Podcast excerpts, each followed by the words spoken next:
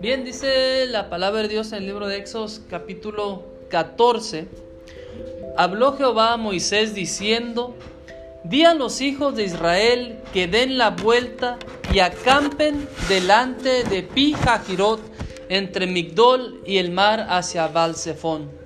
Delante de él acamparéis junto al mar, porque Faraón dirá de los hijos de Israel, encerrados están en la tierra el desierto los ha encerrado. Y yo endureceré el corazón de Faraón para que lo siga. Y seré glorificado en Faraón y en todo su ejército. Y sabrán los egipcios que yo soy Jehová, y ellos lo hicieron así.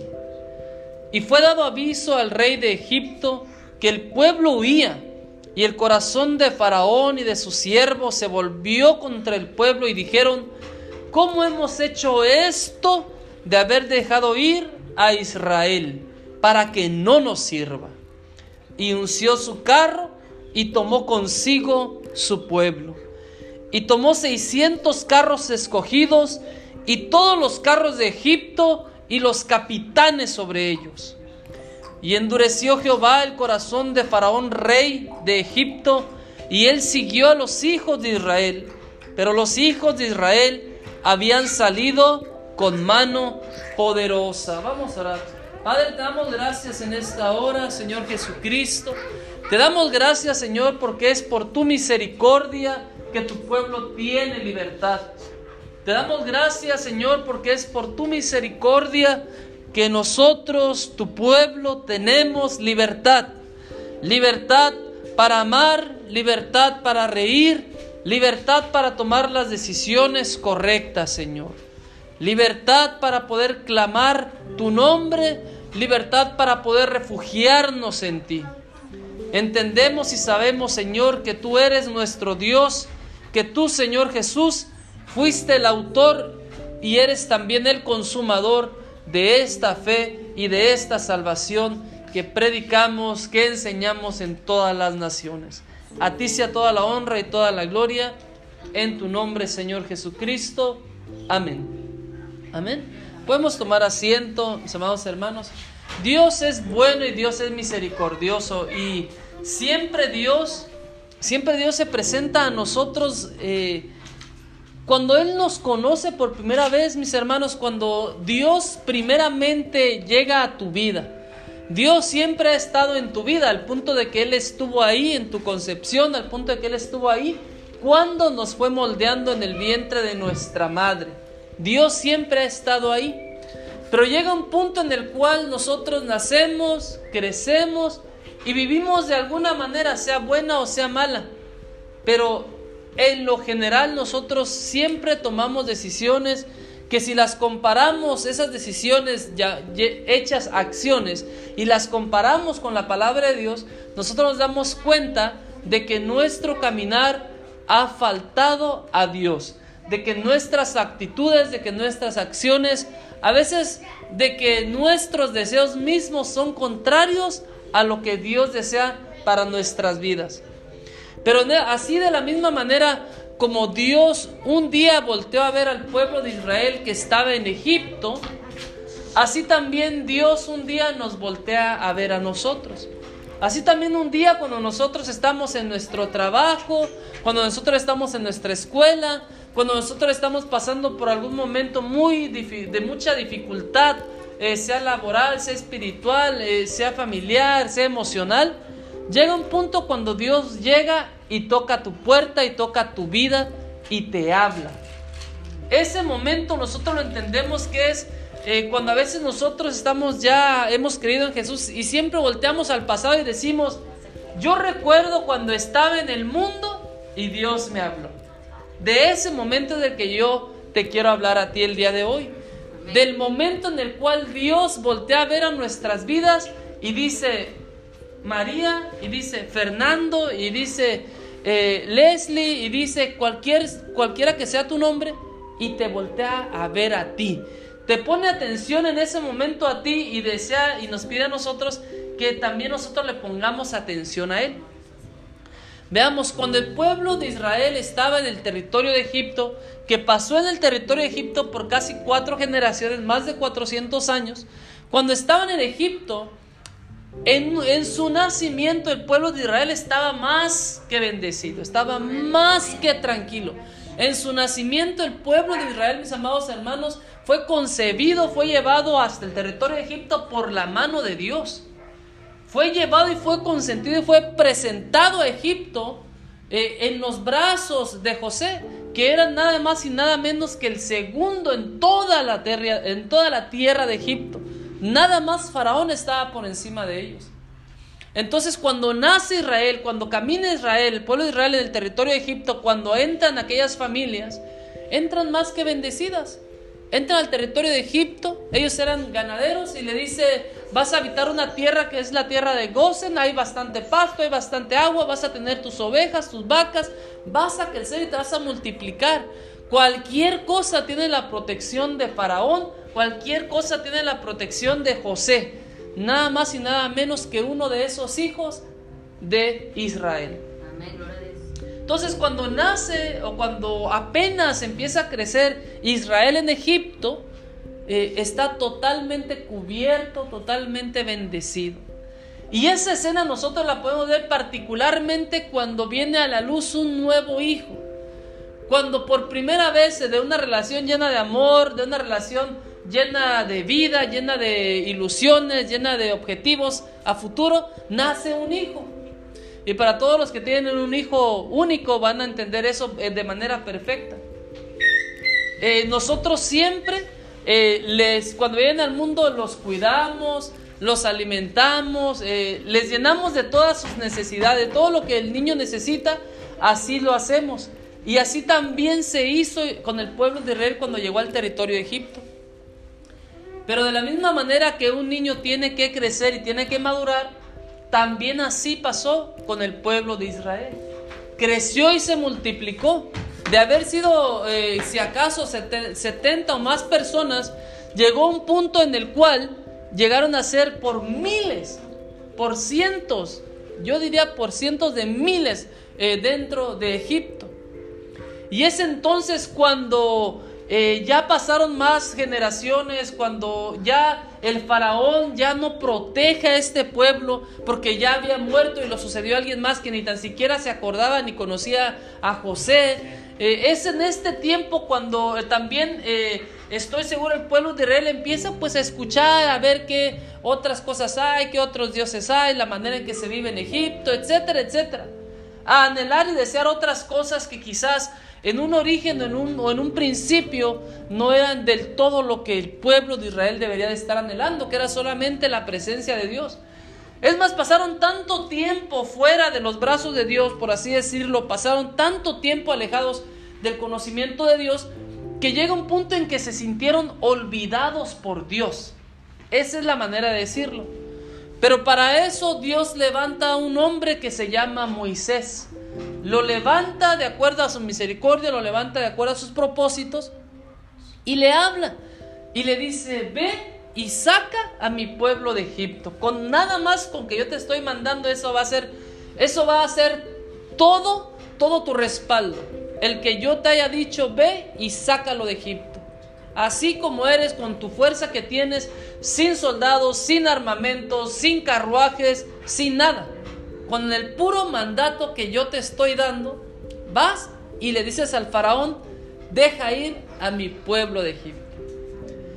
¿Ve lo que yo le voy a decir con esto, mi amado hermano? Moisés era solamente un hombre. En algún momento gozó de una autoridad dentro de un palacio. Pero en el momento en el cual Dios lo enfrenta, en el cual Dios le habla, Moisés era nada más un hombre. Y no nada más un nombre, sino un hombre con problemas. Porque si ustedes no se acuerdan, cuando Moisés sale de Egipto, sale porque ha cometido un crimen. No es como que regresar con los brazos abiertos lo van a recibir. Él está peligrando su propia vida, su propia existencia, su propia libertad. Por eso es que cuando Dios le dice, vas y sacas a mi pueblo de Egipto y solamente llega con el faraón y le deja, dice Dios, el Dios de Israel, que dejes ir a su pueblo.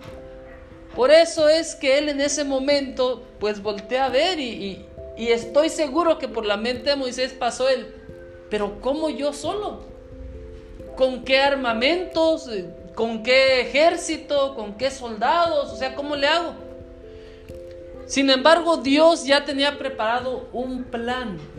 Cuando Dios primeramente va y habla con el pueblo de Egipto, con el pueblo de Israel a través de la boca de Moisés, que Moisés eh, le pide a Dios eh, que le acompañe su hermano Aarón y Dios eh, accede, accede a esta petición porque ya estaba establecido también un lugar para Aarón.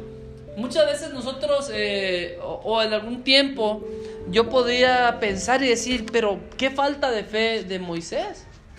Porque al final de cuentas él, él no se sentía capaz, aunque Dios le haya dicho, pues yo fui quien le puso la boca al hombre. Aún así no se sentía capaz y pidió, eh, pidió la misericordia de Dios que le acompañara a su hermano Aarón, que era portador, que era elocuente, o al menos que podía hablar bien, pues.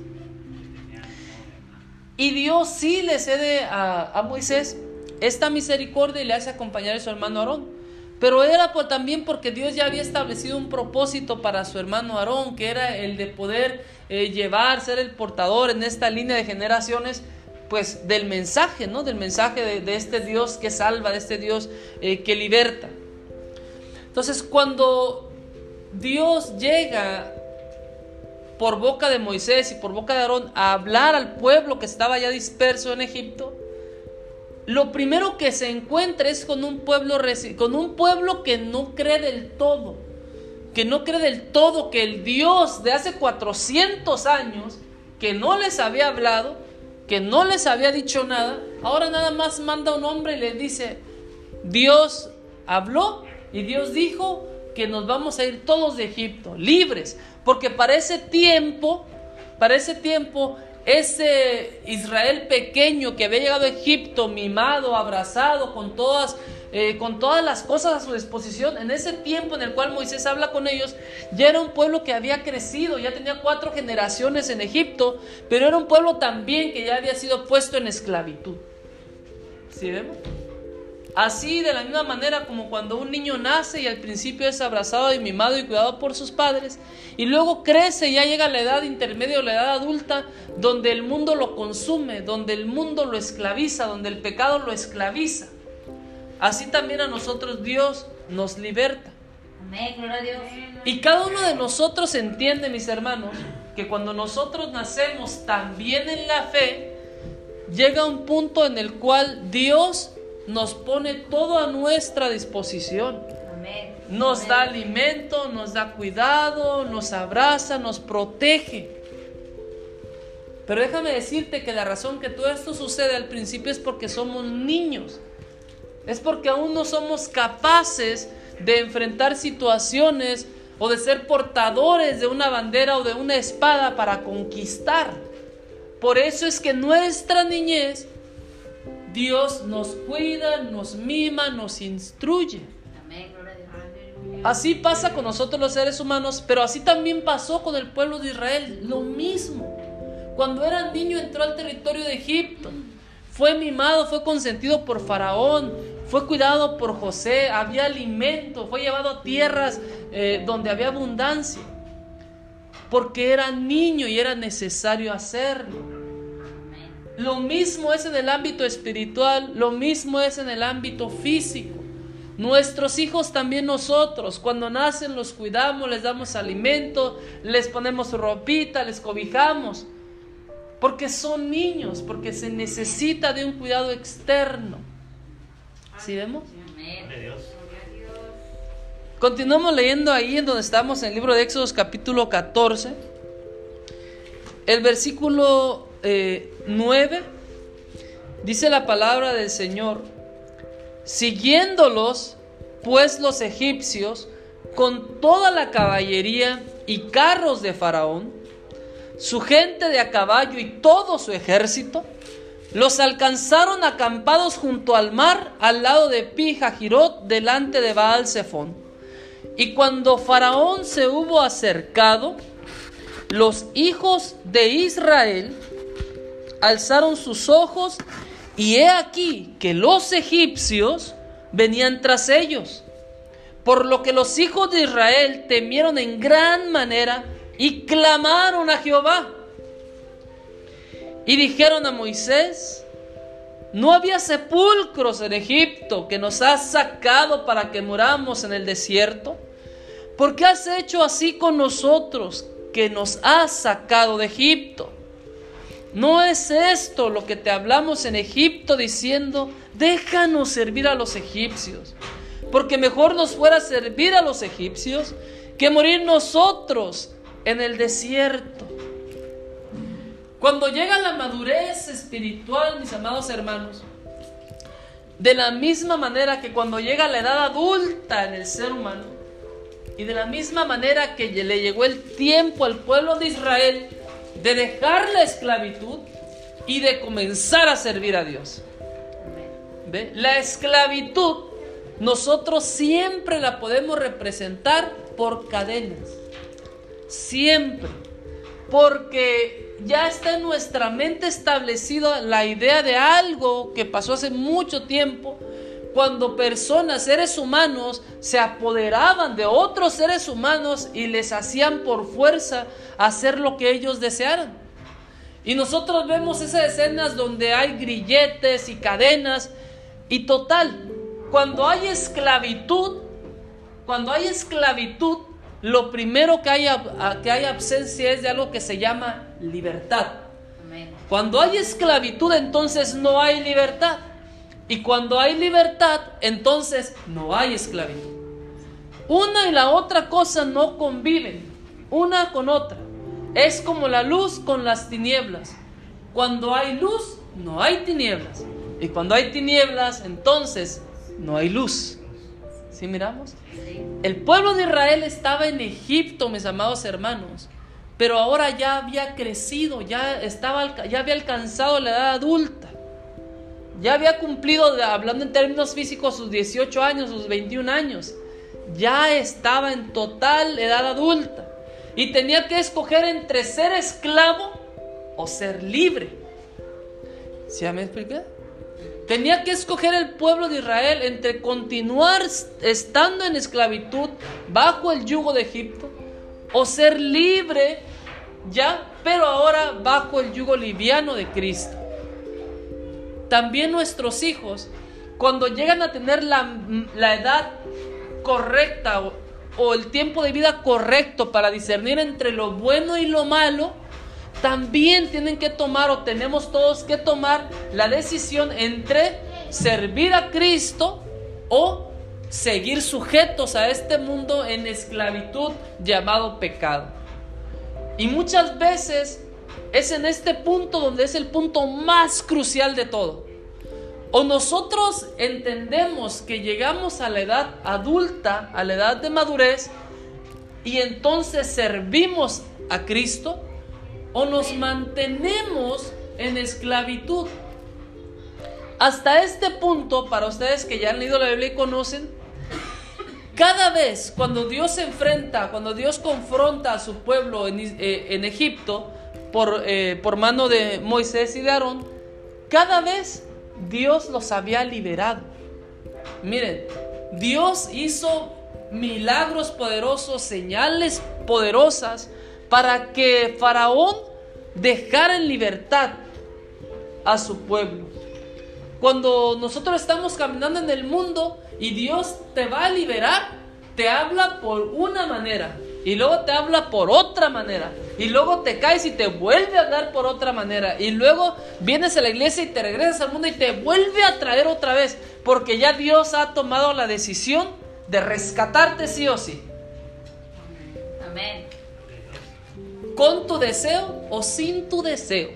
Dios cuando toma la decisión de rescatarnos, de sacarnos, lo va a hacer. Y eso va a implicar milagros, eso va a implicar señales, eso va a implicar maravillas. Porque Dios sabe que ese momento es el más crucial para el ser humano. Ese momento Él pone todo para que tú entiendas y nosotros recibamos que es mucho mejor estar en libertad con Cristo que estar en esclavitud en el mundo. Porque Él lo sabe, por eso es que invierte tanto. Pero yo hablo ahora cuando el Señor ya lo hizo. Cuando el Señor ya te libertó de Egipto. Cuando el Señor ya te dio madurez espiritual. Cuando el Señor ahora ya, ya sabe que tú ya alcanzaste la edad adulta. Cuando el Señor sabe que tú ya alcanzaste la edad adulta, usualmente un adulto, hablando terrenalmente, pues sus papás ya como que lo voltean a ver y le dicen, pues ya tienes la mayoría de edad, ya puedes irte a trabajar tú solo, ya te puedes mantener tú solo, ya puedes valerte por ti mismo. Y no nada más puedes valerte por ti mismo, también espero que siendo agradecido pues traigas algo a la casa. ¿Verdad que sí? ¿O no? Así es, mis amados hermanos. Miren, la sabiduría de Dios expresada en este documento que se llama Biblia es, es muy sencilla de leer, muy sencilla de recibir. Cuando el joven ya ha alcanzado la edad adulta, se espera de él que sea autosuficiente y no nada más para él, sino que también ahora provea por agradecimiento a aquellos padres que le dieron todo cuando él estaba en necesidad y sin capacidad de valerse por sí mismo. ¿Sí vemos? Aquí yo se los voy a mostrar en una escena que pasa eh, aquí en el libro de, de Éxodo. Se los voy a mostrar en una escena para que vean cómo Dios confía tanto en nosotros. A veces nosotros mismos ni creemos que somos capaces, hermano. A veces nosotros mismos no creemos que tenemos la capacidad de hacer grandes cosas para Dios. Pero Dios sí sabe que tenemos la capacidad de hacer eso para Él. Por eso es, por eso es que Él voltea a ver a Leslie y le dice, ve y haz esto. Porque Él sabe que dentro de, de Leslie, que dentro de Fernando, que dentro de Antonio, que dentro de cualquier uno de nosotros, él mismo ha puesto una capacidad. Dios no le pidió a Moisés que fuera a liberar de su pueblo a Egipto. No se lo pidió pensando que quizás sí o quizás no iba a tener la capacidad. Dios le habló a Moisés y le dice, vas y haces esto, porque Dios sabía que desde que Dios estaba creando a ese ser humano llamado Moisés desde el vientre de su madre, ya lo había capacitado para en un día, en un momento, en una hora, llamarlo para que cumpliera lo que él le iba a decir que hiciese. ¿Sí vemos? Vamos a continuar leyendo ahí el libro de Éxodos capítulo 14, mis amados hermanos. Y vemos aquí en el versículo en el capítulo 14 en el versículo 12 donde el pueblo se acerca a Moisés y le dice, ¿no es esto lo que te estábamos diciendo? O sea, yo estoy parafraseando ahora. Cuando Moisés llega y le dice al pueblo, oigan, el Dios de nuestros padres, el Dios de Abraham, el Dios de Isaac, vino, se me apareció en una zarza de fuego que no se consumía y me dijo, habla con todo el pueblo de Israel y dile, no más esclavitud. Hasta aquí llegó nuestro crecimiento. Ahora vamos a entrar en la edad adulta. Vamos a salir de la esclavitud. Vamos a salir de Egipto y vamos a entrar en una tierra prometida, una tierra de libertad, donde le vamos a servir a Dios. ¿Sí, miró? Ve el contexto de lo que le estoy diciendo. Pero es en este punto donde es el punto del temor. Cuando el Satanás, cuando el diablo, cuando aquella persona el enemigo te pone una duda. Es en ese momento cuando estás a punto de despegar para conquistar. Es en ese momento, en el momento más crucial que nosotros tenemos que poner atención. Cuando ellos saben, cuando el pueblo de Israel sabe que ya, va, ya salió de Egipto, vea bien, ya salió de Egipto y sin embargo se encuentra con que hay un mar enfrente de ellos y ya no pueden pasar o, se avientan al mar o, o se regresan a Egipto o qué van a hacer. Pero Dios ya tenía preparado un plan. Nosotros tenemos que confiar en que cuando Dios te dice, ya estás en edad adulta, ya salte y ponte a servir, es porque Él ya tiene un plan. Amén. Aunque tú veas el mar enfrente de ti y aunque veas el ejército de Faraón detrás de ti, Dios ya tiene un plan. Amén. Gloria a Dios. Amén, Gloria a Dios. Dios ya tiene un plan. Ya Él ya decretó una libertad. Cuando el Señor decreta libertad, ya no hay más esclavitud. Cuando el Señor nos da libertad, ya no hay más esclavitud. Dice la palabra de Dios ahí en el, el versículo 12, el Éxodo 14, el versículo 12. Fíjense bien, ¿eh? el pueblo se tiene temor y dice, ¿no es esto lo que te hablamos en Egipto diciendo, déjanos servir a los egipcios? ¿Por qué mejor nos fuera servir a los egipcios que morir nosotros en el desierto? Fíjese bien, mi amado hermano, ¿eh? Fíjese bien la actitud de un padre. Y Moisés dijo al pueblo, no temáis, estad firmes y ved la salvación que Jehová hará hoy con vosotros. Porque los egipcios que hoy habéis visto, nunca más para siempre los veréis. Pero vea lo que, vea lo que va a pasar, ¿eh? porque eso usted se lo tiene que quedar en su mente y lo tiene que guardar en su corazón.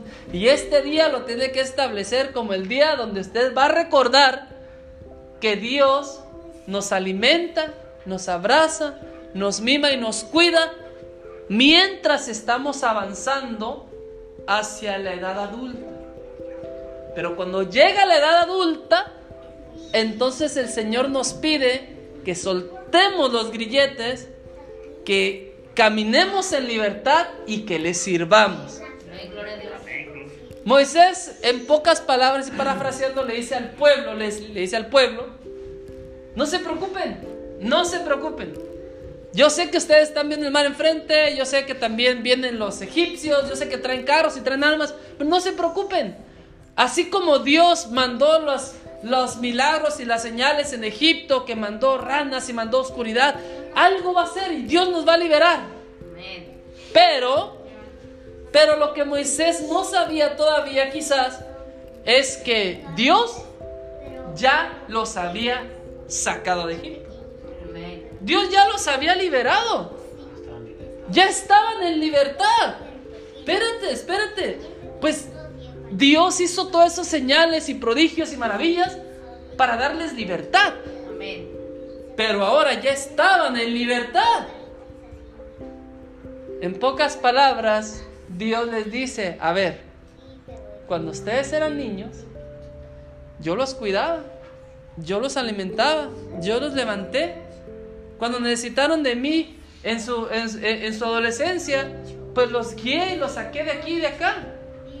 Pero ustedes ya son adultos. Vea bien esto lo que, lo que pasa aquí. ¿eh? El versículo 14, escuchen lo que dice. ¿eh? Jehová peleará por vosotros y vosotros estaréis tranquilos. Y en el versículo 15 vea la contestación de Dios. Entonces Jehová dijo a Moisés, ¿por qué clamas a mí? Di a los hijos de Israel que marchen. ¿Sí miró o no miró? Amén. ¿Sí miró o no miró? Se lo voy a repetir. Llega Moisés, lo parafraseo, llega Moisés y le dice, Dios, Señor, Señor Jesús, pues mira, tenemos los soldados de frente y, y este, pues haz algo, defiéndanos. Y Dios le dice, ¿y a mí por qué me estás diciendo eso? Pues levántate, ciñete tus armas y póngase a pelear. Así es como se traduce eso. Levántate, dile a los hijos de Israel que marchen. ¿A mí por qué me estás clamando? ¿Sí miró? Durísima, durísima la palabra, ¿eh? Le está diciendo, no, espérate, así no es siempre, ¿eh? Va a llegar el punto en el cual tú vas a tener que levantarte y vas a tener que portar tu arma y vas a tener que marcharle de frente al enemigo. Pero usted piensa que Dios lo iba a mandar a su muerte. ¿O usted piensa que Dios le estaba diciendo eso porque ya lo había preparado? Dios lo estaba mandando a la frente de la guerra porque Dios sabía que Él también le iba a dar la victoria. ¿Sí ve? Mire lo que dice aquí. Dice, entonces Jehová dijo a Moisés, ¿por qué clamas a mí? Di a los hijos de Israel que marchen. Y tú, le dice, alza tu vara y extiende tu mano sobre el mar y divídelo. Y entren los hijos de Israel por en medio del mar en seco. Y he aquí, yo endureceré el corazón de los egipcios para que los sigan. Y yo me glorificaré en Faraón y en todo su ejército, en sus carros y en su caballería. Y sabrán los egipcios que yo soy Jehová cuando me glorifique en Faraón, en sus carros y en su gente de a caballo. Y el ángel de Dios que iba delante del campamento de Israel se apartó e iba en pos de ellos, y asimismo la columna de nube que iba delante de ellos se apartó y se puso a sus espaldas. E iba entre el campamento de los egipcios y el campamento de Israel, y era nube y tinieblas para aquellos, y alumbraba a Israel de noche. Y en toda aquella noche nunca se acercaron los unos a los otros. Y extendió Moisés su mano sobre el mar, e hizo Jehová que el mar se retirase por recio viento oriental toda aquella noche. Y volvió el mar en seco y las aguas quedaron divididas. Entonces los hijos de Israel entraron por en medio del mar en seco, teniendo las aguas como muro a su derecha y a su izquierda. Y siguiéndolo los egipcios, entraron tras ellos hasta la mitad del mar, toda la caballería de Faraón, sus carros y su gente de a caballo. Aconteció la vigilia de la mañana que Jehová miró el campamento de los egipcios desde la columna de fuego y nube y trastornó el campamento de los egipcios. Y quitó las ruedas de sus carros y los trastornó gravemente. Entonces los egipcios dijeron, huyamos de delante de Israel, porque Jehová pelea por ellos contra los egipcios. Y Jehová dijo a Moisés, extiende tu mano sobre el mar para que las aguas vuelvan sobre los egipcios, sobre sus carros y sobre su caballería. Entonces Moisés extendió su mano sobre el mar, y cuando amanecía el mar se volvió en toda su fuerza, y los egipcios al huir se encontraban con el mar, y Jehová derribó a los egipcios en medio del mar, y volvieron las aguas y cubrieron los carros y la caballería y todo el ejército de Faraón que había entrado tras ellos en el mar, no quedó de ellos ni uno.